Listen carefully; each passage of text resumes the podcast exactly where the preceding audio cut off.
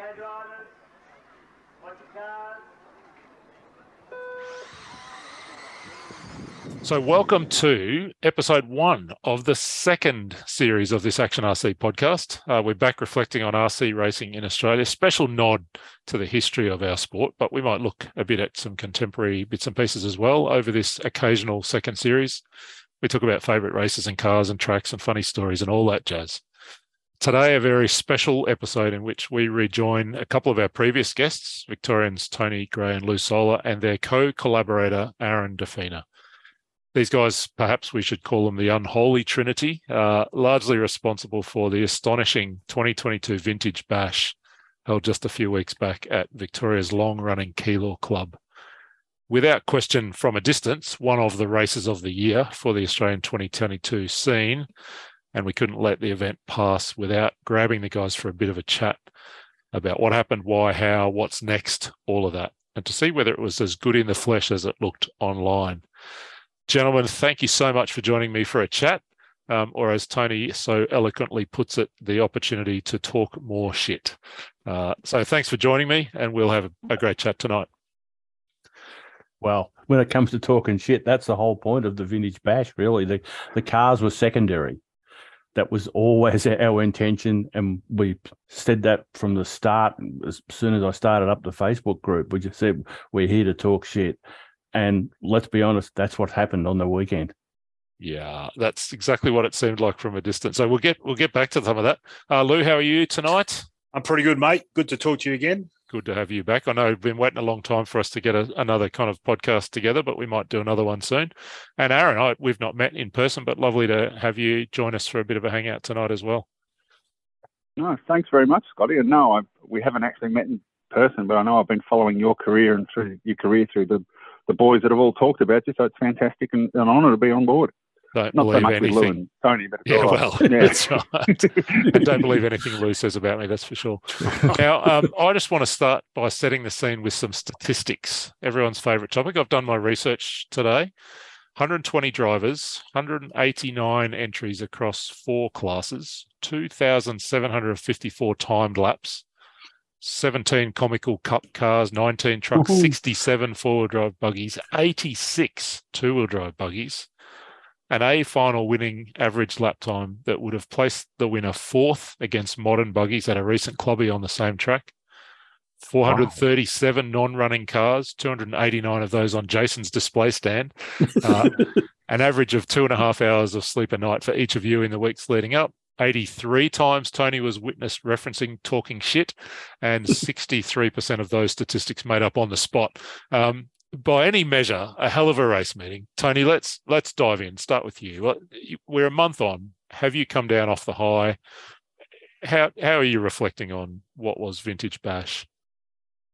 It was certainly for the first few days, and I bet it's the same for Lou and Aaron. It was just a massive relief. The fact that I couldn't believe that we'd actually pulled it off.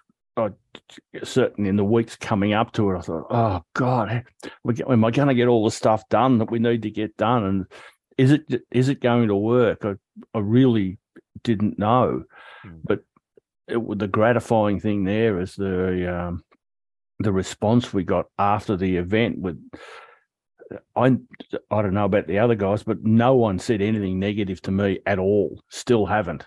Yeah. All I've got was the complete opposite, with everyone just raving about how good it was, and guys that I've known for 20 years saying that was the best race meeting I've ever been to in my life. And I'm going, wow, we did that. And that's some pretty good statements, isn't it? For people that have been around a long time, been to a lot of races and really loved the weekend. Lou, how about you? What's your kind of initial reflections on the weekend and how it felt to you as being, you know, right in the middle of it all? It was pretty humbling, to be honest with you, Scotty. Like yeah. We had a little vision in our heads, and you know, myself, Aaron, and Tony had spoken about this event that we wanted to create and the feel that we wanted to try to portray for everybody to come and enjoy. We were a little bit concerned that we sort of, you know, not everybody may have got the gist of what it was that we were trying to do, but everybody that rolled up, and like the event pretty much developed itself, and you know, we had a little bit of resistance from the guys that were doing the timing and that sort of stuff, which is totally understandable because we threw them a real curveball. It was like, we don't care. Like, just the cars are just on the track, you know? And, you know, at one stage on the weekend, like, it had started to rain and I'm thinking everyone's just going to be walking off the track and that's the end of it. But they suspended the race. The marshals stayed out marshalling. And more people got on the driver's stand and just started doing laps. It was just something that I'd never experienced before. And, you know, you were at the 91 Nationals. We're going back 30-odd years ago. And that was, you know, Dave Smith said that was the biggest event we ever had in Australian RC history. Well, I got to tell you, Scotty, that the vibe that we got in the pits, the vibe that we got over that weekend and the weekends following that, like everyone's just still buzzing about how good it was. I don't reckon there'll be too many races in Australia this year or the last few years that have had more than 189 entries. So, like, it's a damn big race meeting in and of itself. Yep. Compared to anything else. Aaron, let's talk to guys. Where did this come from? Where did this event? How did it kind of get going? How did the three of you kind of figure this out? I told a bit of the story at the drivers' briefing, because I wanted people to know what it was. So I can do a quick version of that. It basically started on the Friday afternoon of the Vic Titles in January. It was late in the afternoon, and I wandered over to Zumo's tent to talk some shit. And, and he only had his vintage buggies on thing, and I was looking at Top Force, and we were talking memories of the legendary Solar Top Force, and we were both wrapped with the fact that there were 4 heats of vintage at the normal Vic Titles. And so isn't this great? And we were really happy, and it was good to see some of the guys driving around. And Lou and I think Aaron was involved in that too, had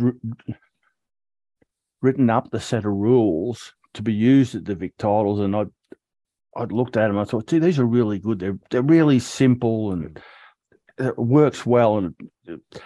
And I said to him, I'm pretty sure it was my idea, or maybe I'm not sure now, but certainly one of us said, we should just have like an afternoon thing here with just for vintage.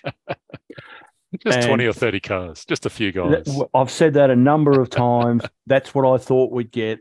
And I remember Zumo looking at me and saying, you've got no idea, have you?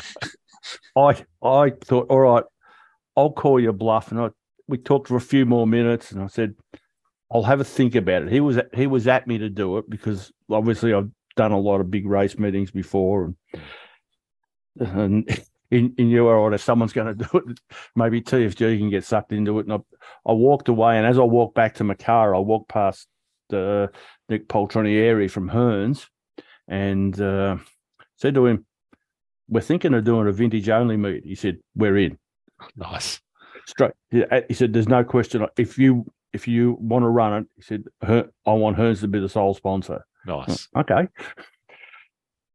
At that stage, I still wasn't convinced. I went home and thought about it, and I thought, yeah.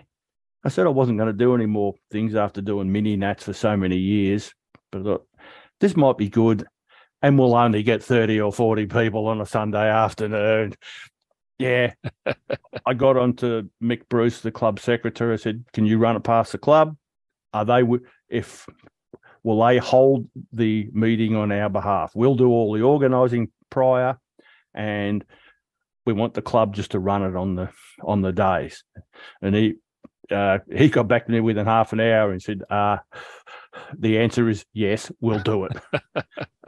By the time I got to the track on Sunday morning, everybody already knew. It was on. It was, and everyone's coming up to me. Oh, Tone, is it true? Is it going to be a vintage meet? Yes. Everyone already knows. There is now. And that was it. It just took off from there. It got legs from that moment on, and thought, okay, can't back out of it now. I'm stuck with it. And Aaron, how did you get roped in? And what were you thinking at this stage? Solar and I had been talking about it for a while beforehand, and this is a bit of a a background at TFG probably didn't know. Lou and I had been laughing about this for a while, just talking about vintage, because Lou and I used to travel to races together in the 80s. Yeah, okay. So we've known each other since, well, since racing down at Coringle in 85, 84. So we were talking about it and just hopscotching along, and we said, oh, it'd be great to have some sort of vintage meet, you know, following them all overseas and all that sort of stuff. And then next thing you know, Lou said, I've spoken to TFG at the Vic's because I couldn't get there on the Friday. Oh, and we're having a bash. Oh, okay. You know, oh, yeah, I'm up for that. And then, of course, it was like, you know, 30 or 40 cars, you know, 50 cars, 60 cars, 70 cars, 80 cars. What the heck have we created? So that's how I got dragged into it, sort of like, you know, on the periphery, hanging around with the two guys that you've known for too long. And next thing you know, you just didn't step backwards fast enough. How did the three of you kind of work at putting it all together? Did you kind of just go on a who's good at what, or did you all chip in for everything? I'm just curious about, you know, what it looks like on the inside. That was easy. They stepped back and let me do it. they were smart enough to say, it's all right, we'll let TFG do it. He's done this before, and let him run with it. And if I needed something, then I called them. But apart from that, they just shut up and let me do it. And I did a lot of things without even telling them I was going to do it. You got to remember that. Sorry, go on. Yeah, the cloth badges were an example where you found out about them after I'd already ordered them. There's a bit of history with that with Scotty. TFG and I and Zumo were all been involved for quite some time, so we sort of know how it works. So you know each other well, don't you? Yeah. Yeah, there's a few people who know about Vortec and the minis and that was TFG, and you just know that he'll organise it, he'll get it right, and just get out of the road. At what point did you? I mean, it sounds like pretty early on people were pretty keen, but at what point did you realise that it was going to be, you know, big? I just remember, you know, when the moment that you turned the entries on, things just went nuts, and it felt like it sold out in a couple of days. Did you have a sense that there was a pretty big demand pretty early on for this event? Oh, dead air. Dead air. Yeah. I thought Lou ought to have died or something. No, I'm still here. I'm just listening. I should have said, Lou. No, you're supposed to talk. Yeah, but you were taking the entries. Yeah, we just let you do everything, TFG. That's how it works. It all happened within a few days, didn't it? The Facebook group, I was watching it, and it was going up, you know, 50 or 60 people a night. And I'm going, what? This is nuts. I've got to be honest, the main reason we did the entries early was to give us enough money to pay for the T-shirts and stuff. Seems fair. It's pretty entirely simple. Fair. Yeah. Because I'd committed to giving the T-shirts away, I thought, shit, I'm going to have to pay for this somehow. Yeah. It's not going to be cheap. No. So that was why we did the entries early, but as it happens, it was probably a good idea because there were so many people that wanted to come, and I kept looking at it going, I'm going to have to curtail this at some stage, because I had my mate Tony Pereiro working in the background, sorting it all out, and he, every couple of days he'd message me and saying, you're on a 2-hour race turnaround. Okay, now it's on a 3-hour. He was looking at all that.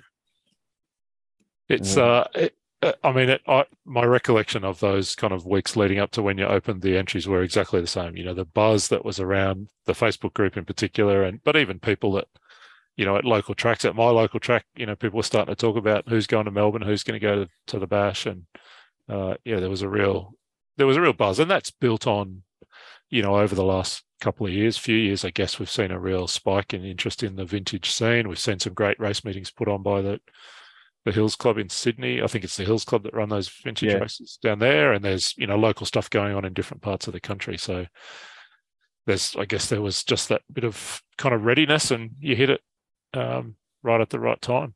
It could be, I reckon timing is the main thing, because we'd been stuck under COVID for several years. So no one had ever got any real big race meetings in. So people were super keen, and it's also helped too that there's so many rereads available. Yeah, now.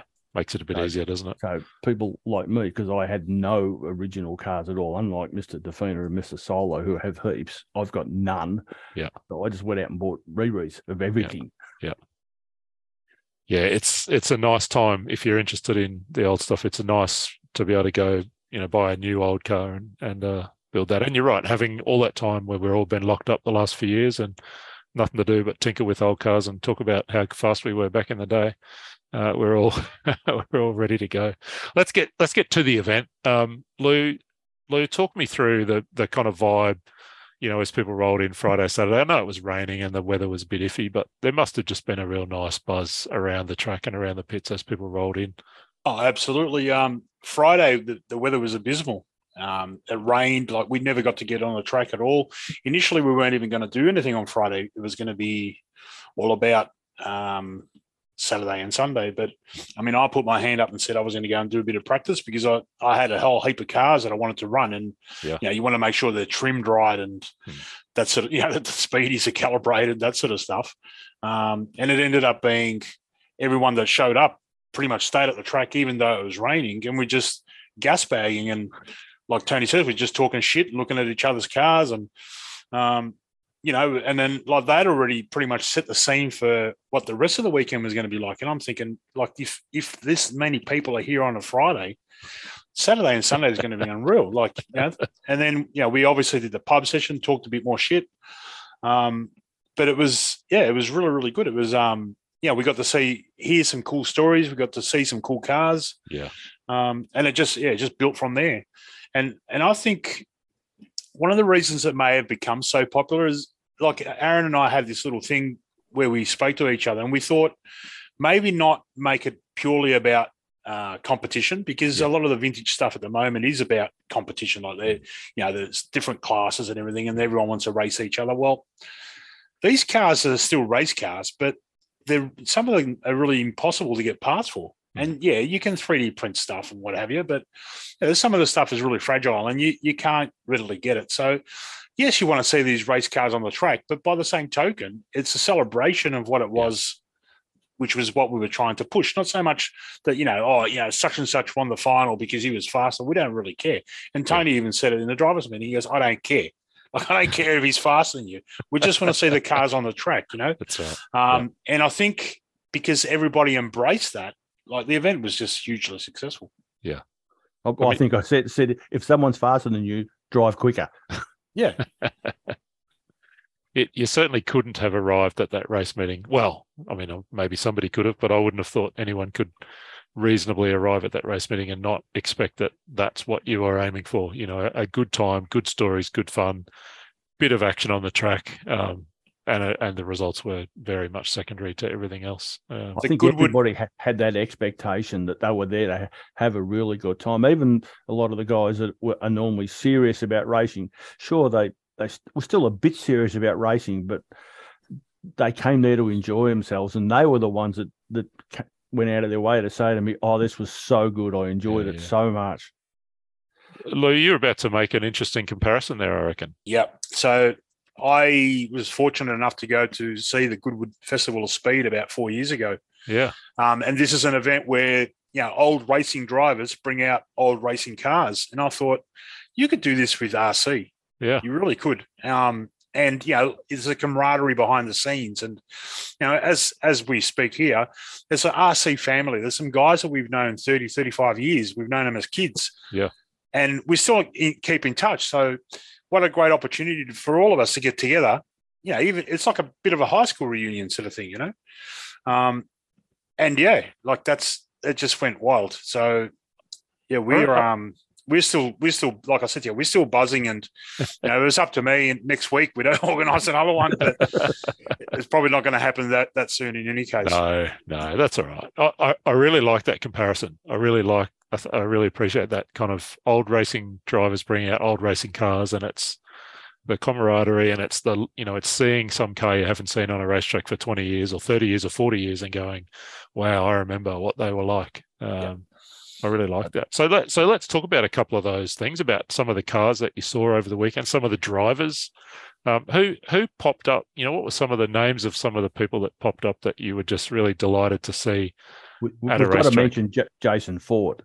Yeah, I mean, basically, he won two-wheel drive at the, was it 87? 87. Yeah. 87 at the exhibition buildings, and I haven't seen or heard from him since. Yeah, He just, after he won, he stopped. Yeah. I talked to him on the weekend. I said, why? He said, I got a job. And he said, I just didn't have time for racing. Yeah. And that's why he was able to bring his car out in exactly the same condition that it was from the Nationals, because he just put it all away and never looked at it again. That's a great story. 1987 dirt still on the car, I reckon. Yep. Yeah, it was from the exhibition buildings. We could sample it and redo it. Although it wasn't a great track for me. TSG? Hey? Didn't you taste the dirt and it tasted the same? Yeah, look, I've done some things I'm not proud of. Yeah, there are a few stories like that, Scotty. Yeah. The other, obviously, the big one that Tony skirted all around is we had a double A main world championship finalist in our midst, Rory Cole. Yeah. With his, so Rory, like, obviously was a British driver back in the day. Is he living out here now, or did he come out for the event? Or? He's become an Australian. Okay. He lives in Montague. Well, welcome, Rory. We're glad to have you as one of us. He'll be listening, because he's just absolutely obsessed again now. Oh, yeah. Well, maybe I'll need to track Rory down and have a podcast chat with him about. We can sort that out. Racing was like at a world level and in Britain back in the day. Well, it was Aaron. How did you found him, Aaron? I was trawling the iconic websites and that, because I've just loved old RC cars, and Lou will tell you I'm just crazy. I've got all my old 12 RC10s and all sorts of things living in here, and I was trawling around, and Rory Cull was one of my heroes. You know, back in the day, I was an associated fanboy, and somewhere it just said, "Oh, Rory Cull's living in Australia," and I went, "Oh, hold on. Well, if he's living in Australia, what the hell can I do?" So I hopped on Facebook, you know, found a post from him over there, and then sent this stupid cold calling message out to Rory Cull, and it was, you know, "Hi, Rory. You won't know who I am, blah, blah, blah, blah, blah, you know, but we're running this old vintage RC car meeting and we'd love it if you turn up." And he replied and said, "Oh, that sounds cool." And next thing you know, he's brought his cars back from England, because he went back home. So he brought back his genuine cars, that purple tubbed RC10 that you all saw in all the magazines. And he's out driving again. You know, I was getting photos and messages from him saying, "I bought new radio gear," and I'm sure that he was talking to Tony and Lou and everybody as well. And I couldn't shut him up. That's how it happened. It was just one of those ones of just going, "Oh yeah, I'll have a crack. I'll just see if he wants to come." And next thing you know, it's like, "Oh yeah, I'm in." And now you look at him up on the stand, and oh golly gosh, you know, he's pretty keen. It just strikes me that it is such a gift that the three of you and all the other people who've gone to put this thing together.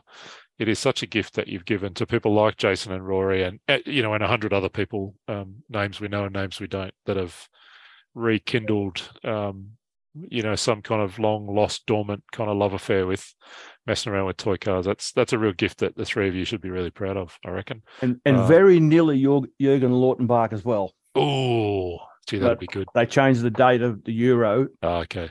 One of the Euros rounds, and he couldn't come because he was mega keen. That all came about because he's a massive fan of Andy Cook's GP3D cars. Yes, and so Cookie messaged me and said, "I think I can get Jürgen to come. Should I go for it?" I went, "Oh yeah." And he was all tied up, and then it was a month or two out. He said, "I can't come because one of the Euros is on that weekend." That's a shame. Maybe next time. It would be good to, if he does come, we need to relax the motor rules just for him, because no I want to relive 1989 when his Cat XLS at St Ives was the absolute rocket ship. I've told this story before, but my recollection is that he would come off the track, take the motor out of the car, put the car to one side, and leave it, and just work on the motor for 2 hours, and then go back out for the next race. It was a beast in a straight line. Who were some of the other people that floated around, or some of the cars that you saw that just, you know, really kind of caught your attention? You go first, Tony. Yeah, go on, Tony. Give us. No, I was going to let you go first. Oh, for me, well, Jason Millward from New South Wales, he brought down part of his collection. Bormac, yeah, Jason. And like, he has got some of the most weirdest cars.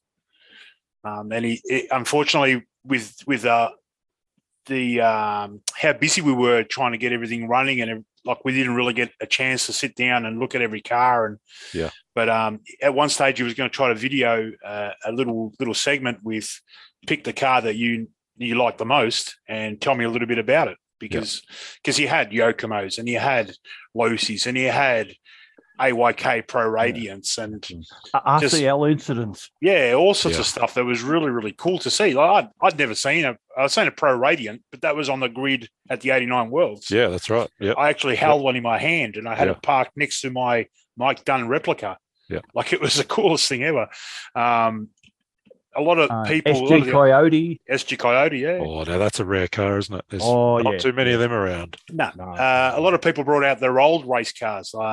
Another good feel-good story was Dave Watson. Oh, Watto's thing. It was a guy that raced at Keilor, and he also raced at 87 Worlds. And it was 89 Worlds. 89 Worlds. In Sydney, yeah. Yeah. And he managed, I go through the story? Go on, you tell a story. Because I was there when it happened. He came up to me because Mick Bodner had a whole heap of his stuff out. And for people who don't know Michael Bodner, he's anything that's ever been made for an RC car, he not only has it, he's got three or four of them. He's got I love him already. Collection of stuff. So, and he just brought out a whole heap of stuff on, I think this was on the Saturday. And it was a Friday. And had it there and had one of those old style toolboxes that we all used to have, the wooden ones with the flip up lid.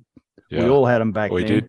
We did. And he had a couple of cars sitting in there. He'd bought it as a job lot from someone. And Watto came up to me and said, "Tone, come have a look at this." And he pointed at this Ultima and said, "You painted that, didn't you?" And I looked at it and I said, I couldn't remember initially. Then I picked it up and went, yeah, I think I did. He said, "You painted that for me, I think." I said, "Yeah, it looks like one that I did a half-assed job of just to fob you off." Because at the time he was, I was retailing stuff, so sometimes I just do him a quick shit one to get rid of him for a while. All the secrets are coming out 30 years later, 40 years later. Yeah, that's how it works. Yeah, I said, "Yeah, I did do that one," and then his face sort of went a funny colour and whatever.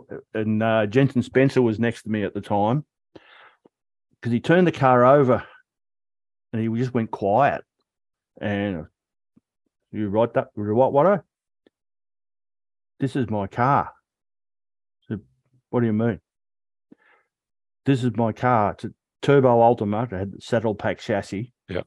And he said, "I know it's mine because it's got milled slots at either side for me to put the battery straps through, which weren't available at the time. And I took it to school and milled the slots out. And that thing there is the mark, which is the scrutineering mark from the 89 Worlds." Wow. And Michael Bodner's eyes are going, "What?" And Jensen Spencer's going, "Dave, you got to buy this." I said to Mick Bodner, "Is it for sale?" He said, "I think it has to be." I said to Watto, "You need to talk to Mick about this." And he couldn't talk. Yeah. He was so emotional. And the good guy that he is, Mick Bodner, just said to Dave, "You just take it with you. We'll sort something out." And Watto was just over the moon. I remember saying to Jensen, if Dave won't pay him the money, I'll buy it for him. He's got to have that car. It's such a good story. And And luckily, they came to an arrangement the next day. I didn't ask what it was. It doesn't matter. But I've known Watto for 35 years, and I've never seen him so overcome. Oh, it was that to me was the story of the bash, and I think it was for most people that knew about it. Yeah, that race car's gone home to where it belongs. Oh yeah, and he's still got all his original electronics. He found it all at home. The KO Speedy he had in it, and some weird ass servo. That was such a great story, and it makes me all warm and fuzzy. It I actually had a somewhat similar experience myself this last year, where one of my old cars, a Shoemaker Bosscat that I ran at the Nationals in 1993 at Illawarra, turned up, and a fellow by the name of Brett Wood, he just went, "Scott, this belongs in your house, not in mine," and we came to an arrangement, and he was just really generous and really keen, and I was delighted. It's the car that I ran. It's my old kind of body that I painted myself a lot worse, Tony, than anything you ever painted. I can guarantee you that. But it's just sitting downstairs on the shelf, and I don't know if I'll ever drive it, but I love having that car back. Kind of, you know, it's got so much memory attached to it. And that's not a Worlds car, so I can only imagine. You know, for it doesn't matter. It was your car. Yeah, that's right. Difference. Yeah. I mean, Aaron doesn't have this happen because he's kept every single car. He's just got it all. Aaron, let me kind of, you know, I'll shut the other guys up for a minute. And so tell me a couple of the, you know, the cars or the people or the things that you really enjoyed seeing over the course of that weekend. I don't know if there's enough time to do it. You know, everything that made me warm and fuzzy over the weekend. Just give me your top 20. Well, you know, we don't know. You know, I'm just sitting there and laughing and going, oh, you know, like I had a couple of mates come out who used to race when they were like 14 or 15, and they hadn't raced for 30 years. Yeah. And they brought out old cars that they had and everything else like that. And they were just smiling like, you know, 3-year-olds on Christmas morning. Yeah. You know, the meeting was there and everything else, and they were laughing and carrying on and all that sort of stuff. So there's that little sort of like private one. Yeah. Craig Bowring turning out and bringing his old cars out. Wow. I wish I'd been there to see that. Yeah. I mean, yep. Craig Bowring is, you know, that's royalty, isn't it? That's Australian RC royalty right there. Yeah. Yep. So no, and he was, I actually handed him my transmitter and said, don't run any of your old cars on the track, run mine. So, you know, Craig's driving my car around. So that was awesome to see. You know, like Hursty walking around and, you know, just being there. Bormac stuff was just, like Lou, I read and looked at Pro Radiant and wanted one, you know, basically all my life. And there I am holding one, you know. You're just sitting there and going, I can't believe this. And an AYK Viper, another one of those cars, you're sort of going, oh, my gosh, you know, like. Yep. So it's all the things that you lusted after as a child and read in the magazines and never actually got to play with and see were all just there, and you're just walking around and just looking at everybody. But I think it was just probably the best one was looking at the driver's stand when there were 14 people on there, that bit that Lou mentioned when it started raining and we thought everyone will go home, and actually more cars turned up. And there was just laughing and carrying on. And, you know, you're looking at an Ultima, an RC10, a comical car and everything else. And everyone's up on the stand and they're either laughing like little children or giving each other shit. But there was no aggro, no anything else. And you're just standing down the bottom looking at it and going, I don't believe this is happening. You know, no one was angry. No one was anything. It was just sheer laughter and smiling. Everyone was just having fun. You know, it was just a little bit unholy, really. How good. Look, if it's any consolation, at the Nationals in at Chargers just a few weeks before that, so the modern race cars, we were up on the driver's stand for a tour drive modified qualifier. No, it was a final, I think. Might have been this, you know, running of. Of course, I was not in the A final, so it was a running of one of the legs of the B final, and it started raining. And the same thing happened. Like, nobody left. We're all kind of for a moment going, oh, you know, that's a bummer. But after that moment, we were all just in the kind of zone of, this is going to be a hell of a lot of fun trying to drive a stupidly overpowered two-door modified buggy that's designed for super high traction on a now wet slick. And we had a great time. And it was maybe the highlight of the weekend for me, that 5 minutes of trying to wrangle that car around in the rain. So even modern race car drivers can enjoy a bit of fun. I'm going to say that the unexpected highlight of the weekend was the Comical Cup. Yeah. Because I think this is one of the things where I decided to do it and then told Lou and Aaron later, mainly because I bought one and I thought, I wouldn't mind racing one of these. So I'll put it into I wanted something that was really stupid. And luckily, Lou and Aaron were more than up for it. And there were more people watching the Comical Cup than any other race. So for the uninitiated, Tony, and I've never seen one of these in the flesh, what is a Comical Cup car? Like, it's a cartoony version of an original Tamiya car. There's Hotshot. Oh, okay. Gotcha. Yeah, so it's comical, short wheelbase, massive monster truck tires. Yep. And they're really slow, and as soon as you hit the throttle out of the corner, they wheelie. Whether it's 4-wheel drive or 2-wheel drive, it doesn't make any difference. So just like a Lou Sola 2-wheel drive modified buggy from back in the day. Yeah, pretty much. Nice. Almost exactly the same, except with bigger wheels. Yeah. And we ran them with no transponders, and so there was no lap counting. It was just 5 minutes, and we pinched the idea from Casso, where there was you were marshalled for the first 3 minutes, and after that, There was no marshalling, so if you crashed, that was it. And I don't know whose idea that was, Casso, but it was that was an awesome idea, and it was just so much fun. All nice. The people, I remember the very last Comical Cup run of the weekend on the Sunday. People from a long time ago would remember Tim McClure, because him and his brother Trent were like right up there all the time. Yeah. Tim came down to have a look and talk some shit, and I just gave him one of my Comical cars because I've actually got three, and said, "Here, go out and do this last run." And his Mrs. Kelly looked at me and went, "Oh no, I know what's going to happen." What have you done? And Tim came off and it was oh, that was so much fun.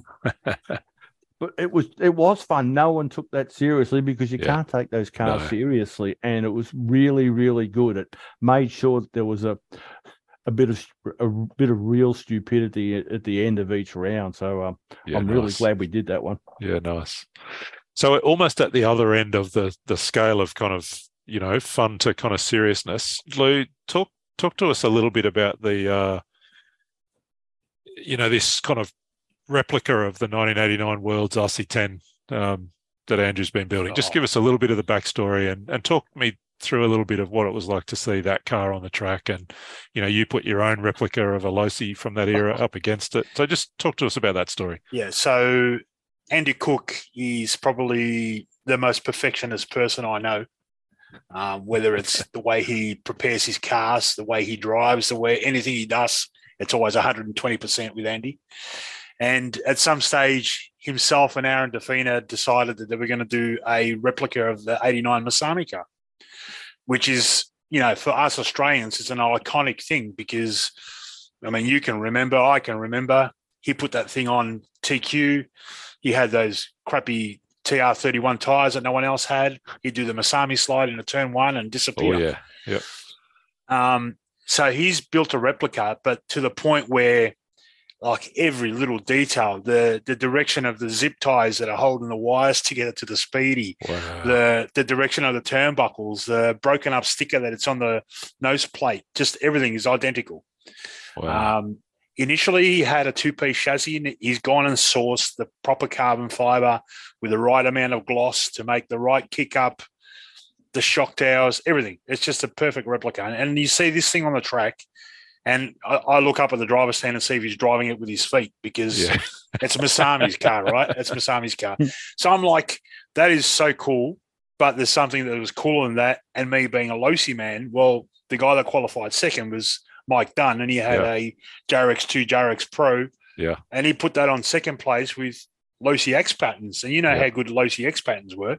Not very good. Not all that good. So to me, that was a Herculean effort. And I thought, you know what? I've got a JRX Pro. I'm going to make that into a little bit of a replica. And let's see if we can replicate that front grid. So I searched some photos. It's really hard to find any photos from the 89 Worlds, but I managed to get a few pictures. The color scheme, the shock. I didn't make it an exact replica, but it's that close. Yeah. It's as close as I could sort of make it with the stuff that I had. Yeah, and I got to tell you, when the two cars were parked next to each other, it looks so cool. Yeah. And we thought we just take the photo and we get it done. And we took the photo, and I'm looking back at the photo now. I think I sent it to you. Yeah, it just looks so awesome. Anyway, and when we both were on the track driving against each other, it was unreal.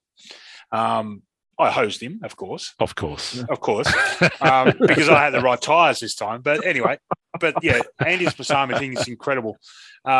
And I sold 75 of them now. Yeah, he sold a few of them. That's unreal. Yeah, yeah. So, well, that's tribute to kind of what a good job has been done. I actually didn't realise, Aaron, that you were involved in that project. A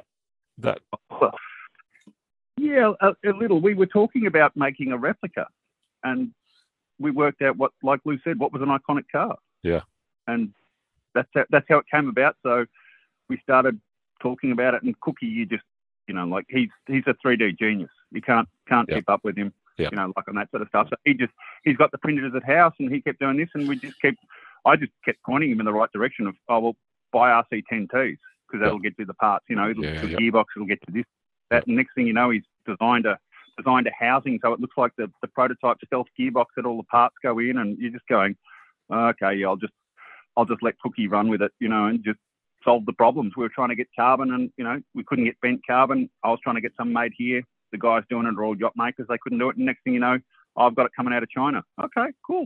You know, he's just unbelievably awesome. And, you know, like Lou said, oh, the turnbuckles are the wrong. Someone says, oh, the turnbuckles are the wrong way.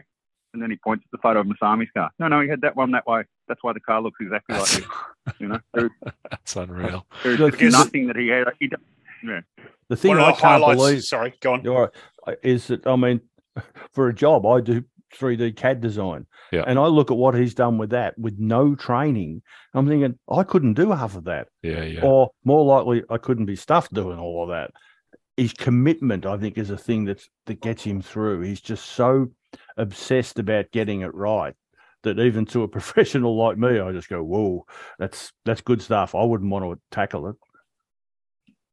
What were you going to say there, Lou? I was going to say one of the highlights was at the end of the event, because obviously we couldn't get Rory Cole off the driver's stand. He just wanted to keep doing lap after lap after lap. Did he what? He's still up there, right? Yeah. And I got a drive of Andy's Masami car, so I was following Rory Cole around the track with Masami's lookalike car, and I said, "What does that feel like?" He goes, "Yeah, I'm sick of seeing that car." He's a great guy too. I've got to say that now. He just fitted in so well with our scene, and he said that to me a couple of times. He said, "Oh, this is just so much fun. I didn't realise how much I missed it until I came back." He's been here long enough to be an Australian. Hey, we'll have to claim him as one of our own. I guess what I wanted to reflect on that RC10 in particular was that it just marked such a high tide mark in competition RC, the way Team Associated in particular would go about World Championship racing in that era, right? So 87 a little bit, but 89, 91 in particular, the way they would leave no stone unturned to try and build, you know, whatever it took, you know, and Yokomo with them, their partners and tyres, and we all know all of those stories. But so to kind of pay tribute to that car, to me also just is a nod to, you know, just that absolute kind of lengths and extremes to which people would go to try and, you know, win World Championship races in that era. An incredible time and incredible effort. You know, a guy like Masami, obviously, behind the wheel. Good on Andrew for putting that out. And, you know, for anyone who's kind of not familiar with what's going on, you can buy that replica kit. You got to bring some of your own parts to the party as well, but you can buy the parts to produce your own replica. And we'll put a link somewhere in the show notes somewhere. But if you Google around, you'll find Andrew Cook, GP3D. GP3D.com. Yeah, there you go, GP3D.com. And some beautiful replicas of old F1 cars as well. Make sure you've got your credit card under lock and key before you go visit that website. I think maybe we'll just mention that there was actually some racing over the course of the weekend. I'm not sure that, you know, as we've said, the results not all that important, but just for the sake of it, for anyone, you can jump on Live RC and find the Keilor thing and go back and look up the results. Andrew Salvaggi's one of, you know, the gun kind of two-wheel stock drivers still around the country. He won two-wheel drive over Nathan Healy and Scott Giles. With an epic drive. That was an epic heat to watch. It was brilliant. It came down, I think they were 0.01 second apart, him and Nathan. Andy got him on the very last straight. It was awesome. It did look, there are times I looked at the times and went, that was a hell of a close race. So it was good to watch. Oh yeah. Bormax put up a video of it. It shows it all. It's well worth what the last minute or two was where it happened. Really good to watch. What were the cars that those guys were running in at the front of that two wheel? Salvaggi had a Scotty Giles. Salvaggi had a B3. Yeah, his original B3, I think. Okay. I don't know what Nathan was running. Something old, obviously, but who knows? RC10. I think it was a mid-mount RC10. Oh, okay. Yep. And Giles would have had a Shoemaker. Fireblade. Yep. Yeah, Fireblade. Yeah. A Fireblade. Okay. Think, yeah. Anyone that could get a Fireblade to work is a hero in my eyes. Oops, sorry. Did I say that out loud? No. No, you did not. Four-wheel drive was Nathan Healy, Scott Giles again, and Matthew Jenkins. Anything to note from that four-wheel drive race? Or what cars those guys were running in that four-wheel drive race. Shows how much attention. Nathan Healy was an Optima mid. Oh, nice. That's right. Yeah. Okay. Yep. Bit of 80s. Scotty Giles is a Cat 2000 EC. EC, yes. Okay, yep. The laydown shocks, yep. And Matthew Jenkins was at Top Force. Yeah. Oh, good to see Tamiya represented on the podium. Nice to see. The original gears, all these gears? I'd say he's probably got original.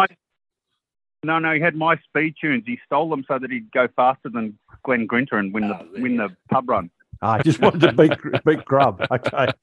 Well, there was beers on that. It was beers on between him and Grub. Yeah. So there was a bit of seriousness around the racing, predominantly around grudge matches, is what I'm hearing. Oh, yeah, no, that's why he came up and stole the speed tune gears from me. Very nice. Ah, okay. A truck then, Lee Cheeseman. Now, Lee of course. Was obviously an old-time truck specialist. Growing a mean mustache too, I think, for Movember at the moment. Chris Georgioski, I don't know. Chris? Losi. Yep. And then Jensen Spencer. I love the fact that Jensen was back at Keilor, one of the original kind of Keilor crew, now the president of Chargers, and has done such a wonderful job with that club in Queensland running state and national titles this year. Yeah. And I was delighted to see him down there. Jeno's great. It was earlier in the year when he came down for the Vic Titles, and for me to see him again after over 30 years, he was only a kid when I first knew him, and now he's far from that now, but we just connected, and I talk to him pretty much every day still, and he's just so passionate about racing and doing what he can to get things going. It's really, really good. Him and David Watson, who we talked about before, who found his Ultima, they were very much on a similar level back in the old days. Yeah. I've gotten to know Jeno just a little bit this year at Chargers. I've been spending a bit of time out at the racetrack, and it's been a delight to get to know him, actually, and definitely the kind of vibe and the health of that club. There are a number of really good quality people involved in the club, and he's one of them, just providing some great leadership to a really good crew. It's nice to see. And then Comical Cup, you're saying we didn't count laps, so it doesn't matter. The biggest smiles were the winners. It doesn't. I think it was a dead heat. Tim McClure won by about a lap without even trying, and that was with pissing around on the main straight. He was stopping to do wheelies. So, but it doesn't really matter. You're right, everybody won. I would love to see Tim McClure with a transmitter in his hand again. That would be a good sign. You will. Yeah, give it time. Yeah. Kelly said, I'm not going to stop him if he wants to. No. What a good fella. And he built half the racetracks in Australia over that period too. Correct. Yeah. Well, with his old man and others. Yeah, and they're still doing that. They're still involved in the family business. Yeah. That's why he said it's going to be hard to find time to come and race. But Kelly's actually saying, oh, come on, you need to. Yeah. These are your people. Yeah. This is your tribe. That's good. He brought out all his stuff that he still had. Brand new brushed Phantom motors, boxes of them. All really low-turn modified brushed motors. That he's got heaps in it. He's got Yokomo kits and that that yellow Yokomo jacket of Banno's. Yep. That Tim had that. He brought it down to give to Cookie.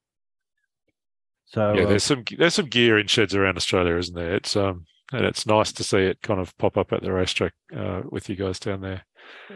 I'm imagining that apart from, what was going on, at the front of the field to win those, there was must have been some really nice moments seeing things like Tamiya Hotshots and Frogs and Hornets and things running around in some of the other heats. And just to see, some of the video footage I've seen, it's really cool to see those cars on a racetrack. Yeah, there was a lot of stuff like, and you could hear the car go past and go, oh, that's a frog. You haven't seen everything. Those videos are great, but there's a lot of stuff that hit the track that you never got to see. Yeah, and I'm sure Jason's in the middle of doing some more editing because he had like 6.5 hours of footage that he took. But just to put things in a context, I think I'm going to tell you the first run I ran a JRX 25 link. Yep. The second run I ran the Mike Dunn replica. The third run I ran the XX. In four-wheel drive, the first run I ran the Top Force. The second run I ran the Turbo Rocky. The Turbo Rocky. I didn't know that you ran that. Yeah, we were just running alternate cars from one run to the next. So it was always something different on track. Nice. I didn't do a single lap all weekend because my knee's so stuffed that I couldn't. I got up the stand once to do the driver's briefing, and that was enough to tell me, nope, I'm not getting up again. Yeah. So yeah. Next time, I'm just driving. I'm not doing nothing else. So next time. So tell me, where is this juggernaut that is Vintage Bash headed? What do we have a 2.0 to look forward to? Are there plans in the pipeline? What's the vibe? Go, Aaron. This is Aaron. Aaron, tell us a story. What are you thinking? Yeah, there'll be a 2.0. There's no way that we can't do it, even just to let TFG drive his cars around. You know, like it's one of those ones that you're going with.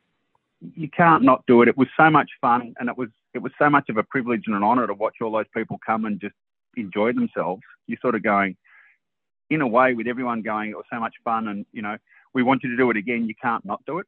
Yeah. You know what I mean? It's sort of one of those ones that you just can't let die. Not when it was that much fun and everything else, and that many people have come out, and it's rekindled so much in so many people, and they've had so much fun. So yeah, we're working on it. Put it that way, we're working on it. Watch this space. Keep an eye on the Facebook group and whatnot, and we'll see. Particularly what happens. When Rory says he'll make sure that Jamie and Craig come out this time. Wow! So are we going to be like five deep around the track when Rory Cole, Jamie Booth, and Craig Drescher are kind of, you know, and Jürgen Lautenbach are kind of out on the racetrack? We'll be down on our knees worshiping. I think that's the only appropriate way.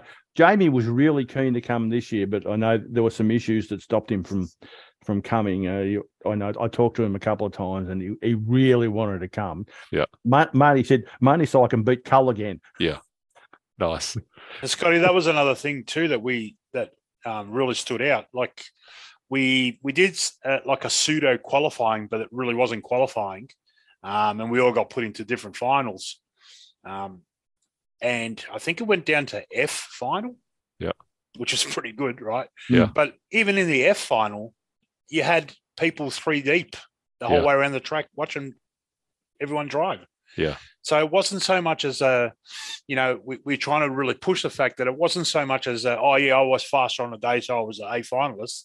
It was about that it didn't matter what final you were in. Yeah. You just got graded with people that were a similar speed. Yeah. So there was, like, even the B final, it was a cage match. Nice. Lou, I want to book an appointment with you in the B final for next time. I think it's guaranteed. I think we need to get back there. I had a wonderful question, which I was going to ask. It was a perfect segue, and it's completely gone.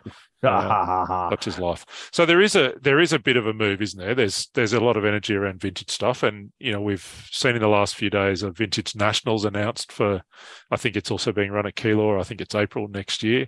The national bodies kind of put some rules around some almost sanctioned vintage racing. So that's the kind of serious end of things. And then, you know, the bash and some of the really fun stuff that goes on around the place. Where do you see all this going over the next couple of years? Is it just hang on and enjoy the ride and don't be too stressed about it? Or do you make some predictions about what we're going to see in the vintage scene? What are you thinking, Lou? What do you think's going to go on here? Well, personally, my gut is I would love to do a Bormac Race of Champions type. Oh, yeah. You know, whether it's a race of has-beens or anything, you know, call it whatever you want to do, right? But it'd be good to do, 4 5-minute heats and 3 finals or 1 final, whatever you want to do. There's a place for doing that sort of racing. Yeah. The thing with it is it's really, really hard to come up with a universal set of rules for these old cars. Yeah. And make them all fit in, because we've been sort of moving the chess pieces around down here, trying to come up with a couple of different formats and ideas as to how we can race them and make it fair for everybody. The problem is that you had 3 major eras where the cars really changed technically. That's right. So you can't put a Hotshot down against a Laser ZXR, for example. No, it's not right. Yeah, it's not going to work. So to come up with a global set of rules that allows you to then actually race something, you know, I'll give you an example. If you say vintage is pre-2000, yeah, okay, no problem. So don't show up to the track without a B3 or a XXX. Yeah, and don't show up to the track without a you know, a Cat 2000 EC or something of the likes, because you're not going to be anywhere if you're going to be. So, look, there's a place for competition. Yeah. But I think we still need to make it more about the cars than the individual driver. We sort of, myself, Aaron, we come up with a rule set with regards to motors, which we think works quite well. Yeah. We've got a little group going at the moment, and I've got guys from Queensland all the way across to Western Australia, where we're discussing this as we speak, to come up with a global set of rules that we that allows us to race the cars on the modern tracks without breaking them and not overpowering them, because now with lipo power, it's like you could, yourself. I mean, you run modified, but I can tell you a modern 13.5 four-wheel drive car is faster than anything we raced. 100%, 100%. Yeah, yeah. So that's where we're at, but I think us older boys, we cling on to those memories and the camaraderie and everything like that. So it is fun when we take these old cars out, and they're surprisingly fast. Yeah. So I can't see it dying off. If anything, it's going to grow, but it has to grow with a set of rules across the country that are going to work for everyone. Yeah. I think you're right. I think. And I think there's a danger in we just end up with 1,000 classes if we split it up too much. And, and maybe there's room for some vintage races that are semi-serious, and then there's room for a race like the Bash, where there is racing on the track, sure, but that's really the kind of secondary thing to actually just being together, talking about old cars and telling stories. I can't see the Bash changing format much at all, because it's not broken. We're not going to fix it. No. There's no way. It's anything but broken, it sounds like. No. There's just no reason to. I mean, I have put a post up on the Bash Facebook group asking people, what do you want to do? And 75% of people saying, just leave it. Just leave it. Just announce the date. And tell me when, and hurry up, will you? Now, I'm going to question without notice to the three of you. I gave you a bit of a heads up on some of the things we talk about tonight, but I'm sitting here thinking about re-releases, and I'm a bit of a Shoemaker fanboy. Shoemaker man. I'm doing the maths and going, right, so the next two out from Shoemaker, if they follow the pattern, they're going to be a Cougar 2 and a Boss Cat, and I'll have one of each of those. Thank you very much. Yep. But tell me, for each of you, if there was one or two cars from back in the day that you would dearly love to see a re-release, whether it's realistic or not, I don't care whether it's really going to happen. What's the re-release car that you would most love to see? Aaron, I'm going to throw to you first. You sounds like you already own everything anyway, but is there something around that you would love to see a re-release of to get in your collection? Oh, now you said put it in my collection. That's hard, because I've probably got most of them. Yeah. I don't know. If you want to laugh, you probably go, maybe a Mugen Bulldog. Oh yeah, that was a bit of an iconic car, And yes, I do have some, but no, that because the cage is busted. Two-wheel drive, gosh, if I could get one of the cars that I always lusted after and I'd kill for, would be a pit stop Taipan or an Exterminator. Oh yeah, someone re-released all those parts and put it together. Yeah, I'd die for that. Yeah, harking back a long way to those, but that is iconic Australian kind of RC history right there. I can't help thinking that if Mugen could re-release the Bulldog and put out, they'd almost sell more of them now than they would have originally sold, although there were a lot around in the 80s. So, yeah, that'd be a big seller. What about for you, Lou? Like if we're seeing some re-releases, what would be top of your list? Well, I'm not going to lie to you, Scotty, that Boss Cat did tempt me a little bit. Because I've got memories of Darren Campbell flying down the straight at Canberra with that LRP powered thing. Oh, the Procat that's just come out. The Procat. YZ834B. Yep. Yep. Or a YZ870C. Yep. Yeah, one of those Yokomos. The Masami Yokomo. Yeah. Yeah. That'll be the one for me. Or AYK Pro Radiant. Yeah. You've loved that car now, don't you? I've always loved it. Had one in your hands. Yeah. They were a good-looking, special kind of car. I agree with you. Yeah. What about you, Tony, the man of 1,000 cars, 1,000 race meetings? What would you kind of love to see? Pipe frame, Zerda. Yeah. Oh, yeah. Okay. Hirobo, put down your helicopters for a moment and bring us a Zerda.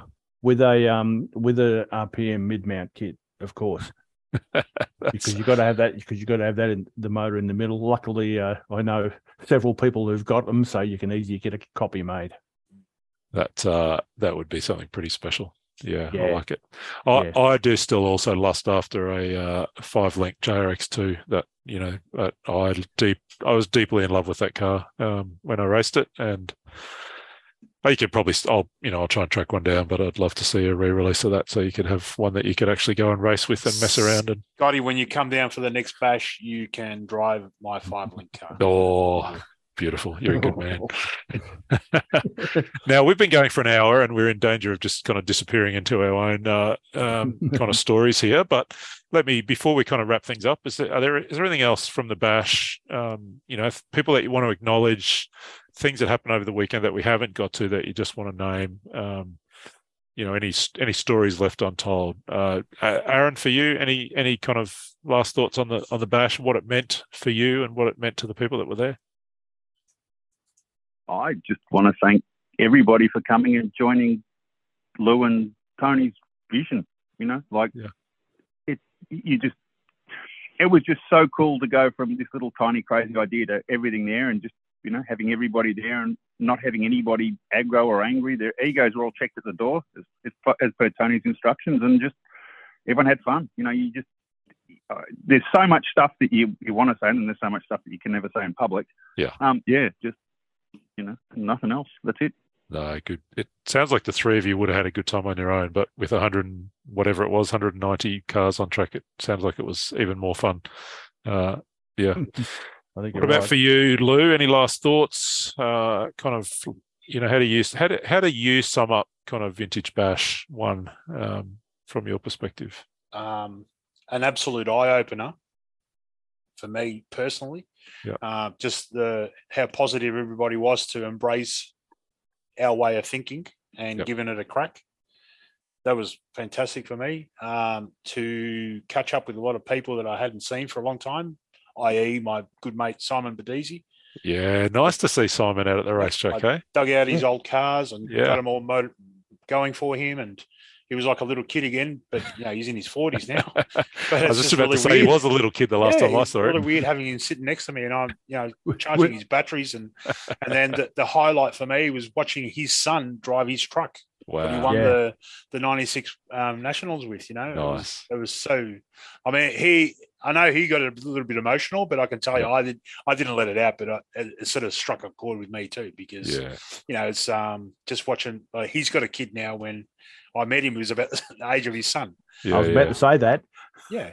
So that was, there's a lot of cool stuff like that. Tim McClure, you see all these guys that as kids, but now they're all coming again as men, and it's so awesome to think that, it's just some screws, bits of plastic and carbon fiber can bring back so many memories and make so many people happy. Yeah. Nice. Good shout out. Good shout out, Lou. Tony, what about for you? Any kind of last thoughts? David, the boys have already hit on it. It's about friendships. Yeah. Friendships from many, many years ago. So many people that I hadn't seen for so long who I've now reconnected with, and found that 30 years later, we're still friends and we still like the same stuff. We still like talking shit. Yeah. And it works. And so many new friends as well. I mean, my Facebook friend count has gone from 3 up to 6 now. So it's doubled. And that's all because of people from the guys that were firmly entrenched in the vintage scene down here in Melbourne, and to some extent in Sydney, who I've known existed, but I've never had anything to do with them. Yeah. We're now all good mates, and they're now becoming part of the racing scene as well. So it's joined the two scenes, well, the collectors and the racers, and that can only be good. Yeah. So that's great. And, guys like Hursty, who Aaron's known for 1,000 years, has now got the desire rekindled. He lives just up the road from Rory Cole, so that they're super keen. So they're driving all the way up this Sunday to come to Keilor. Nice. It's the friendship thing there, and to finalise that, it's given me the opportunity to work with two of my mates who I've known for 35 years, and we've come together and we've produced something that is way better than we could ever have possibly imagined. And if I never do another thing, I'm quite happy to, and I said I wasn't going to, I should be happy with this. I'm happy with it. But I will be involved in Bash 2.0. I'll probably still be the social media. Of course you will. I'll be the social media person, definitely, and I'll be involved in the planning and that. I just don't want to do the sheer mechanics of it all, entries, and because doing that and the T-shirts and everything else, it was way too much work. I look forward to seeing the team list with social media influencer next to your name, Tony. Oh, that's me. That'll be about perfect. Gentlemen, I think what you've put together this year with the Bash, and not just the three of you, I know others as well, it's been extraordinary. And that last couple of minutes of conversation, you know, without going too far down the kind of philosophical rabbit hole, but really is what, you know, at for those of us who are at this end of, you know, 30 years of messing around with toy cars, what most of us would know, which is that actually it doesn't really matter who won what in 1994. It, you know, it is those friendships that have lived on. I go mountain bike riding every Saturday with a bunch of mates who I've, you know, messed around with toy cars within the 80s and 90s, and those relationships were forged. So well done to the three of you. I know I speak for pretty much everyone who was there, and the many, many more of us who watched on from a distance, wishing we were as well, when I say thank you for your hard work, your imagination, your time and talents. To the others who helped as well, I think there were people sweeping water off tracks and trying to make the thing raceable, and, you know, the Keilor Club that prepped the venue. You talked earlier about Hearns Hobbies for their amazing support, and I love the way they kind of activated all the way through, you know, with kind of video stuff coming out almost every week, you know, and clearly they were really into it, the crew from Hearn. So good on them. It's a great story. There are a whole lot of us ready to smash the enter button the moment entries open for Vintage Bash 2.0. I think we might wrap it there, gents, unless there's anything else that we need to kind of throw in. But from me, thank you to the three of you, not just for hanging out for an hour or so tonight, but for all the work you did this year. Scholars and gentlemen, the lot of you, well done. Thank you, Scotty. I've been called worse. Thanks. You'll be called worse as soon as we press the stop record button as well. Yeah, I know. Fair enough. All right. Thanks, Beautiful. Scotty. Thank you, gentlemen. Thanks, Scotty. Bye. All right. I've pressed stop. Stop. I think. Good. Now.